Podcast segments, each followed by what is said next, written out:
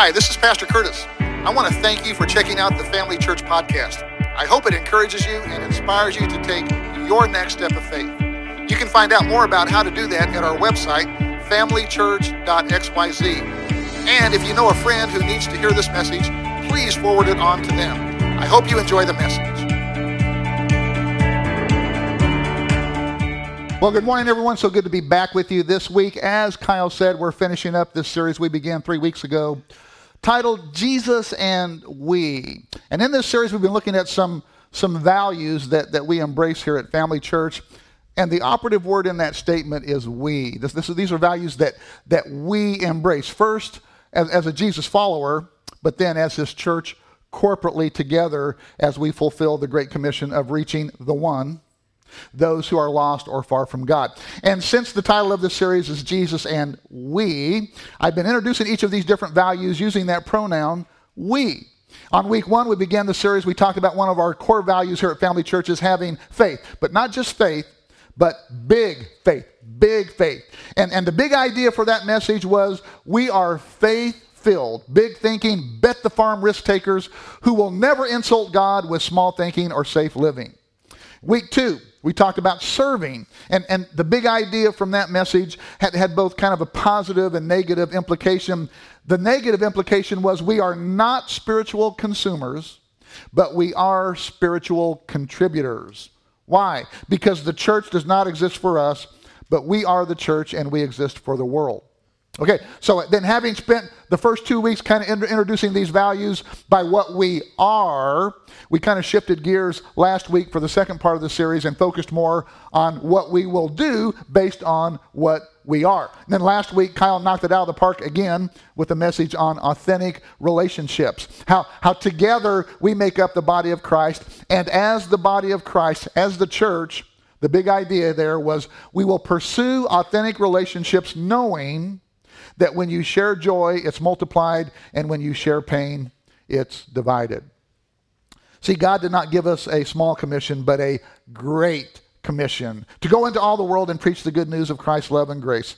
Which leads us to this fourth and final value that we embrace here at Family Church, which is when it comes to the lost, when it comes to those who are far from God, when it comes to the one that Jesus referred to in the parable of the lost sheep, here at Family Church, we will do anything short of sin to reach the people who don't know Christ. Why? Because to reach the people no one is reaching, we will do those things that no one is doing. This morning, as we conclude this series, we're going to talk about the value of people, more specifically, the value of reaching people who are, who are far from God or who are lost. A few years ago, a popular radio talk show host in Phoenix, a guy by the name of Pat McMahon, who I'd never heard of, but apparently he has a nationwide syndicated program, he was able to get an exclusive interview with Mother Teresa just not just a few months before she passed away. At the conclusion of that interview, the radio host, this Pat McMahon, was so impressed and inspired he told her that he wanted to do something for her. He said, he said, I'd just like to help you in some way. What can I do? And this is what Mother Teresa told him. He said, she said, tomorrow morning, get up at 4 a.m. and go to downtown Phoenix, find some homeless person living on the streets who believes they're all alone, and convince them that they're not. That's a pretty insightful answer, isn't it? In other words, what she was saying, what Mother Teresa was telling him was go find someone who's far from God and bring them close to God. That's what she was saying. See, that's why we do what we do at Family Church. But we don't have to venture into downtown Kansas City at 4 a.m. in the morning because we're surrounded by lonely people all around us. We see them every day. In fact, you might be sitting next to someone right now here this morning who thinks that, that they're alone. Some of them live across the street from you. Some of you, some of them work in the same building that you do. Some are standing in front of you at the checkout line in Target or Price Chopper. See, I'm actually old enough to remember Paul McCartney's first band. it was a band called the Beatles. One of their early hits was a, a, song titled Eleanor Rigby. And I don't know much about the song, but for some reason I've always remembered the chorus. And some of you who are old enough to remember might, as I start saying it, you're going to know it. It says, All the lonely people, where do they all come from? All the lonely people, where do they all belong? And that line is no less true today than it was back in 1966. You know, just last week I was reading an article on how much loneliness has spiked since the beginning of the pandemic, which that's not surprising with all the, you know, isolation and quarantining and so forth. So that's not surprising. What was surprising to me was the age group that's been impacted most by loneliness. The age group hit hardest by loneliness wasn't the elderly, it's not even single moms. The age group impacted most by loneliness was the young adult. Think about this the young adult 18 to 25 year old age group. I mean, that just stunned me. I read that and I thought, really? I, mean, if these young, energetic, got their whole life ahead of them, kids are lonely, what hope do I have as a 65 year old geezer? Right? Seriously. Every day, we're surrounded by people who truly believe that they're alone, living empty and isolated lives. And I believe it's up to the church, it's up to us. Us. It's, that's you and me. To reach out to them and show them that they're not, they're not alone. That's exactly what happened in this story that we're going to look at this morning. It's found in the Gospel of Mark, chapter 2. Now, Mark was a, a, a, follower of Jesus, but he would have been a teenager during the time that Jesus walked on this earth.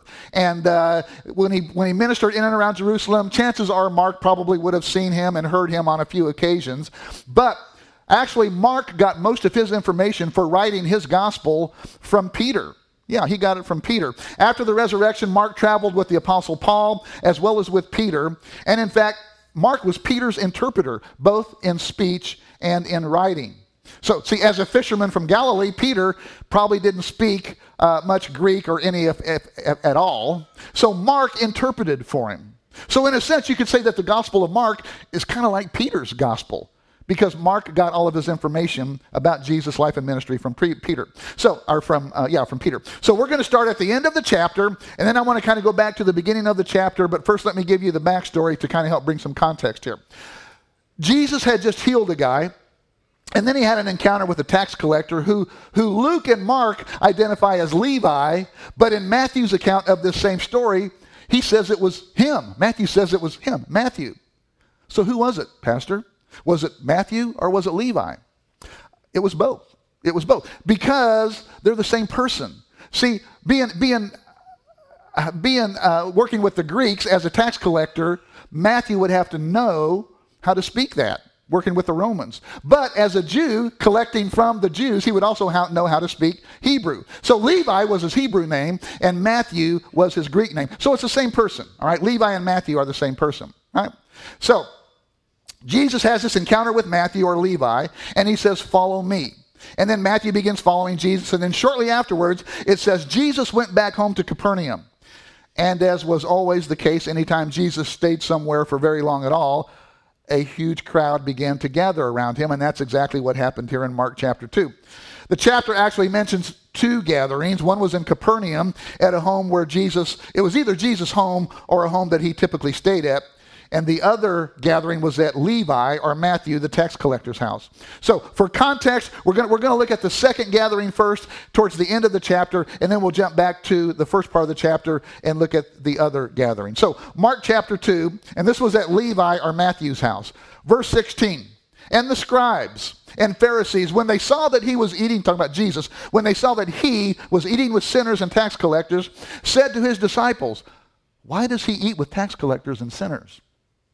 Apparently, Jesus overhears the Pharisees asking the disciples this question, so he actually responds to the question before the disciples have a chance to. Verse 17 Jesus heard them and answered, People who are well don't need a doctor, but only those who are sick.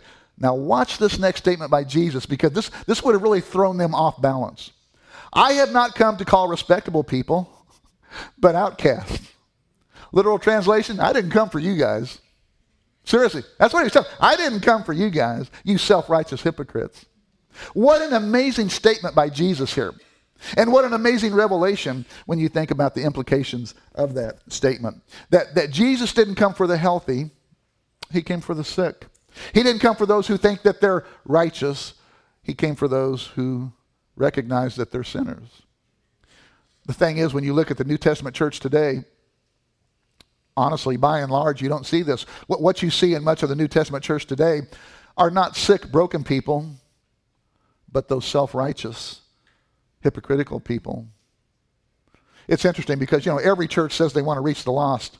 Every church says they want to reach the broken until you start reaching the lost and the broken.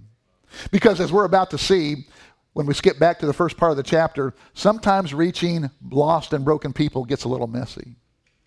And always reaching lost and broken people is inconvenient. And we're going to see that in these stories. So, uh, Mark chapter 2, verse 1. And when he, talking about Jesus, returned to Capernaum after some days, it was reported that he was at home, and many were gathered together, so that there was no more room, not even at the door. And he was preaching the word to them.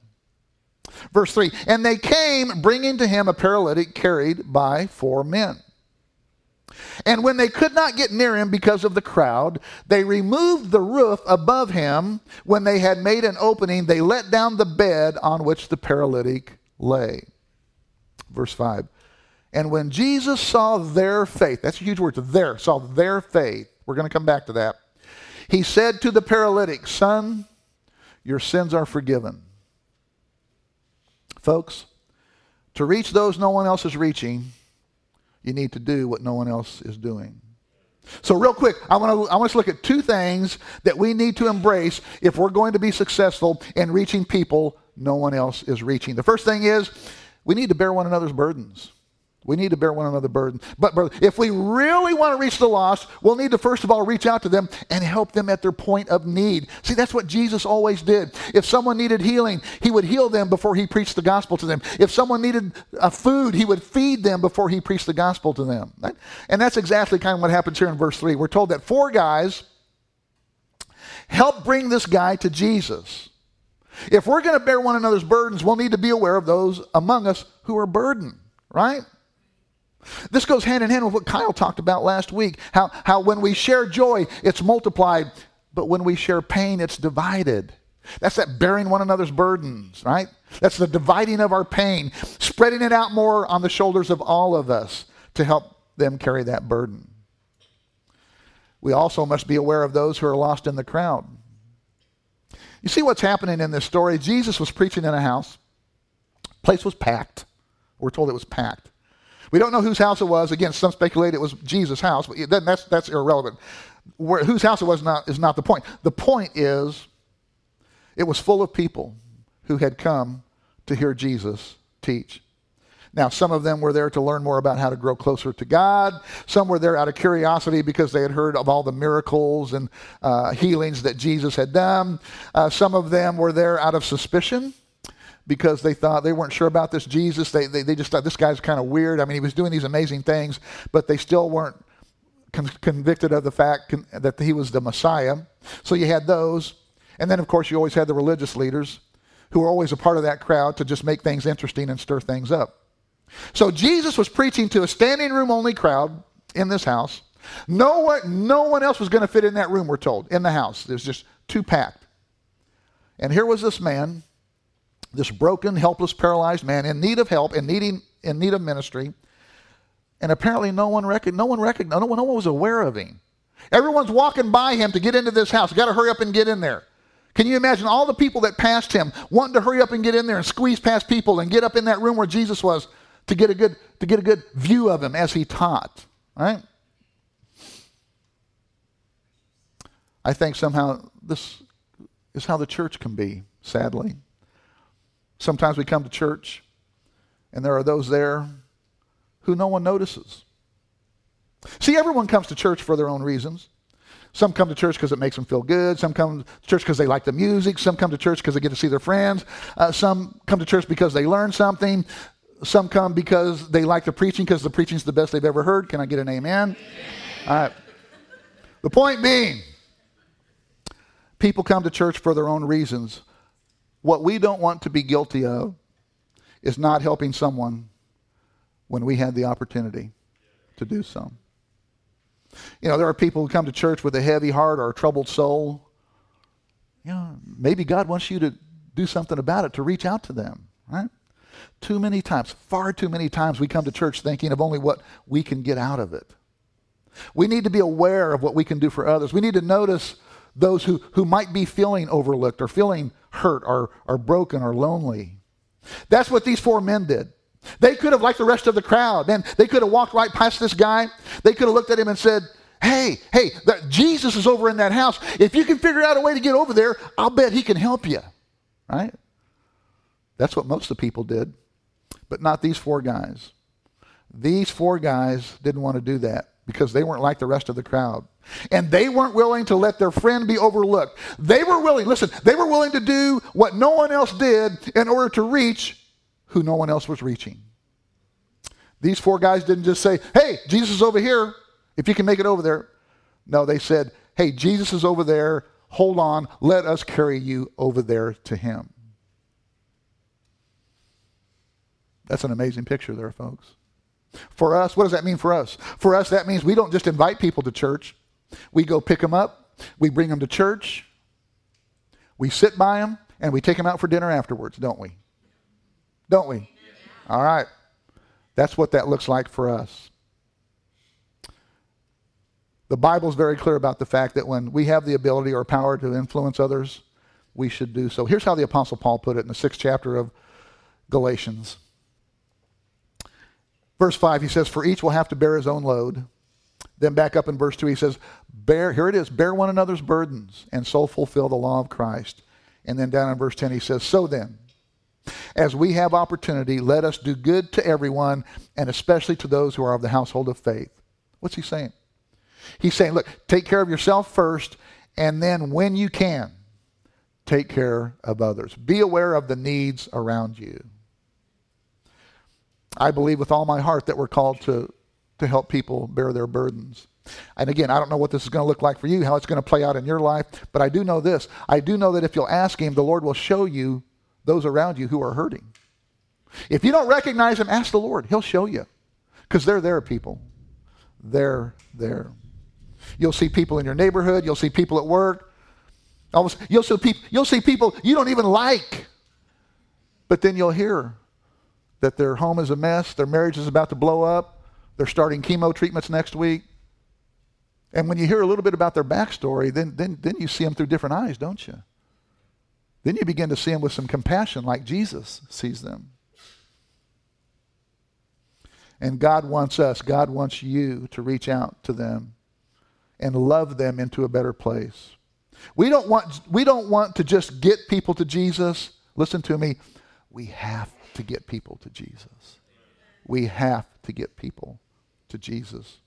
God's going to call on us to bear some burdens. The second thing is, in order to reach those no one else is reaching, some of you are going to love this. We need to break some rules. Got your attention now, don't I? Any rule breakers out there? Come on. Yeah, I am. Yeah, I am. But it balances out our marriage because Sue's a rule keeper, you know? So, so it's, it's all good, right? Uh, no, I, am a, I'm not a rule follower ever since I was a kid. I never waited a half hour after eating before going swimming. Sometimes I ran with scissors in my hand. Even today, if the speed limit's 75, I'll set the cruise on 84. Here's why. Here's why. See, you, you, uh, nine miles an hour over, the guardian angels are still there. Once you hit 10 miles an hour over, I'm sorry, the angels are gone. You're on your own at that point, right? In this story, we see four guys who broke some rules to do whatever it took to get this guy to Jesus. So, verse 4, Mark 2, verse 4. They removed the roof above him, and when they had made an opening, they let down the bed on which the paralytic lay. So, since they couldn't get their buddy to Jesus because of the crowd that was in and around the house, Watch this. They made an opening in the roof above Jesus, which you think about this, you know, they would have had to kind of, you know, assess it, go around the windows. Okay, what room is he in? Okay, someone climb up there. Okay, all right, no, two feet over that way, six feet. I mean, seriously, you think about the, the, the logistics of what they would have had to have done to pull this off. So they figure out how to do it. They climb up there, and then they tear a hole in that roof, and they lowered him in there. Now, this may appear to be an outrageous thing to do, but it really wasn't quite as destructive as it sounds. Uh, here's why. Houses in the first century Palestine, they had flat roofs. In fact, oftentimes roofs were used as kind of a resting place, kind of like a living room. Uh, in the book of Acts, it talks about Peter, after having a meal, going up on the roof and, and resting, and he had that vision. See that, that so that's kind of you see that kind of take place there. So roofs were, were kind of like an added room, and, and typically the roof itself consisted of, of wooden cross beams overlaid with a cover of reeds and branches, dried mud, and are you ready for this? manure. Manure. Now, the manure actually served as fertilizer so the grass would grow to make it softer when they would go up there and lay down and take naps. So here you got these four guys who are doing what no one else was willing to do in order to reach this guy that no one else was reaching. Somehow they carry him up on the roof above the room where Jesus was teaching and proceed to dig a hole in the roof to let this guy down. Now, I want you to remember one of the things that the roof was made of manure. In other words, watch this. Sometimes you have to dig through a little crap to get somebody to Jesus. But picture this Jesus is teaching in this room. All of a sudden, they hear some commotion coming from the roof.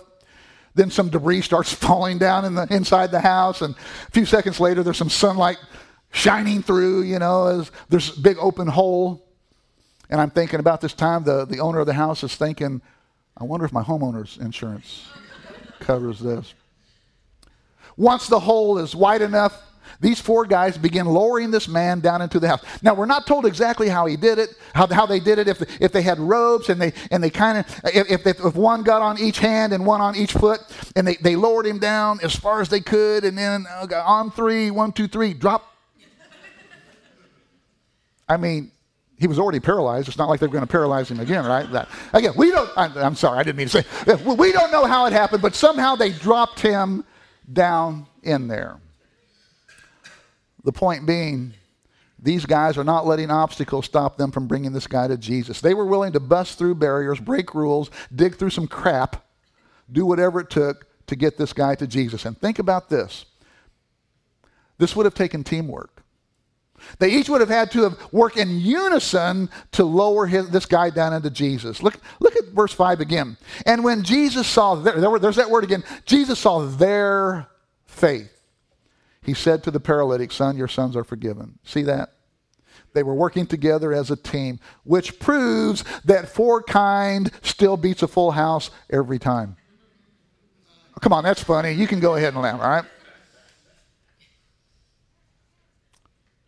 It's no different here on Sunday mornings. Like what Kyle said last week, that's the power of authentic relationships working together in unison as a team. At Family Church, we call these uh, dream teams. We call them the, the you know the the the, the different uh, leadership teams that work together to to do what we pull off here on Sunday mornings. And each Sunday morning, that is the goal of our dream team helpers and workers and leaders to work together in unison to bring people who are broken or far from God to Jesus. And please note in verse 5, it, it talks exactly about that. See, that's why we're going to do anything short of sin to reach people who don't know Christ. But here's the key. Again, the key to reach people no one are reaching is doing what no one else is doing. See, we're going to have to do some things that maybe normal churches don't do, and we're going to have to do them all the time. That's why we need to stop going to church and start being the church. When we recognize that Jesus didn't come for the healthy, but he came for the sick, and that we're all sick, this is a big party. we're all sick, and we all need his grace. When we recognize who he is and what he's done, our only reasonable response is to give him our whole life and do whatever we can to lead other people who are broken and lost and lonely to Jesus. I want our church to be a church that doesn't judge those who are without Christ, but loves them into a relationship and knowing the grace of Jesus. I want us to be a church that will, that will bear some burdens and, and get messy and dirty if necessary to help people find their way back home. I want our church to break some rules if necessary, get our hands dirty, digging through any of the religious crap that sometimes comes our way in reaching the lost because we're a church full of people who know what it means to be lonely, who know what it means to be sick, but also who know what it means to be healed. And one last thing, as I thought about this story, these four guys who um, did what no one else was doing to reach who no one else was reaching. By bringing this paralyzed man to Jesus, you know, how much you want to bet that those four guys got criticized for that? What in the world are those guys doing? I mean, they're tearing up a perfectly good roof. What, what, what in the world are they doing? I shared this in the first service, and Dennis was here, but that's one reason why I'm so impressed by Dennis Kickler and what he does in our community as far as reaching the young people. Now, don't get me wrong. Hey, I, I love Young and Free. Seth and Gage are my boys, and they're killing it. They are. They're killing it with Young and Free. But they're young. they're like in their 20s. Dennis is an old fat geezer like me. And yet, he still opens up his house four, five, six times a week, buys them food, feeds these kids. That age group, 18, those that age group that's been impacted the most by loneliness because of the pandemic. Why does he do that? Why does he do that? Because to reach who no one else is reaching, you have to do what no one else is doing. And you know what? For that, he's been criticized. I know he has. We've talked about it. Just like people are criticizing us for this at the movies thing. Yeah, at the movie. That's a that's them seeker churches marketing the gospel, yada yada yada. So you know what I tell these people that criticize this. This is I ask them a question, and it's a fair question. People that criticize what we're doing, I say, uh, so what are you doing to reach the lost? Well, we have a Bible study. I'm sorry. I'm sorry. That, that's not going to be that's not going to reach people who are far from God. It might Maybe, but typically that's not going to reach people who are far from God. No. People who are far from God aren't going to show up at your Bible study or Sunday school class. So, what are you going to do to reach the lost? Because if you can't answer that question, then I like what we're doing to reach the lost more than I don't like what you're doing to not reach the lost. I like what Dennis is doing to reach those young people more than what you're not doing to reach those young people. Didn't know your pastor could get a little sassy, did you? I'm serious. People that criticize us for just trying to reach lost people, are you kidding me? Are you kidding me? If you're not leaving the 99 and going to look for the one, if you're not anticipating the prodigals to come home every Sunday morning and stand out there and smile and wave at them and greet them when they come up to that door and hug them the way they are and don't, you don't make them have to change before they come in there. No, you love them the way they are, just like the prodigal. When he came home, the father embraced him, hugged him. Straight out of the pig pen. Straight out of the pig pen, the father embraced him and loved him. And if you're not doing that, I'm sorry. I like what we're doing to reach the lost more than I don't like what you're doing not reaching the lost. So, what are we? We are a faith filled, big thinking, bet the farm risk takers who will never insult God with small thinking or safe living. We are not spiritual consumers. We are spiritual contributors who recognize that the church does not exist for us, but we are the church and we exist for the world we will pursue authentic relationships knowing that when you share joy, it's multiplied, and when you share pain, it's divided. And, and, we will do anything short of sin to reach the people who don't know Christ. Why? Because to reach the people no one is reaching, you're going to have to do what no one else is doing. Bow your heads, would you? Father, I do pray that your spirit would do a work in our church, in our hearts, in our lives, that, that we would be lit on fire with the love for people who are far from God, not with a judgmental attitude, but, but with a heart that breaks and recognizes that, that Jesus came for sinners, and we're all sinners, and we're all in need of his grace. I pray that you would give us all a greater love for the lost. And as tough as a prayer as this might be, I pray that you would break our heart with the things that break your heart. Give us a greater burden, a greater passion for, a greater love for those who are far from you, God. I pray for those who have given up on somebody they love. They think their dad could never come to faith. They think their best friend could never come to Christ. They think their children will never come back to Christ. God, I pray that you would have those people look to you with big faith And as they do, that you would answer that heart's cry. Again, give us a heart that breaks for those who are far from God, recognizing that Jesus didn't come for the healthy, but he came for the sick. And while your hearts and heads are bowed, I want to pray for anyone here.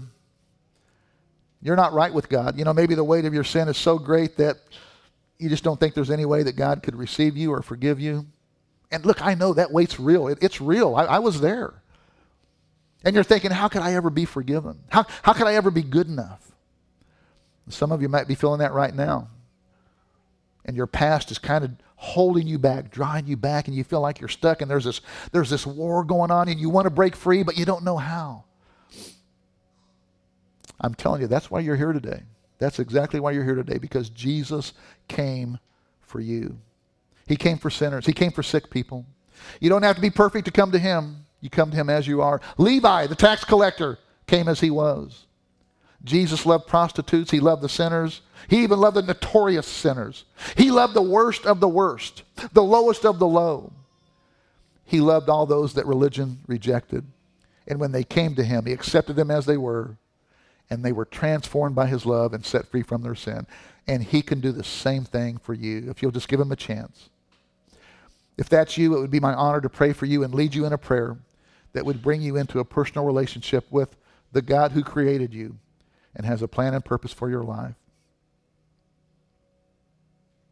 If you would just pray the simple prayer to say, Lord Jesus, forgive me. Forgive me of my sins. I do believe that Jesus Christ is the Son of God, that he, that he died for me, and that you, Father God, raised him from the dead three days later. So I now surrender my life to him.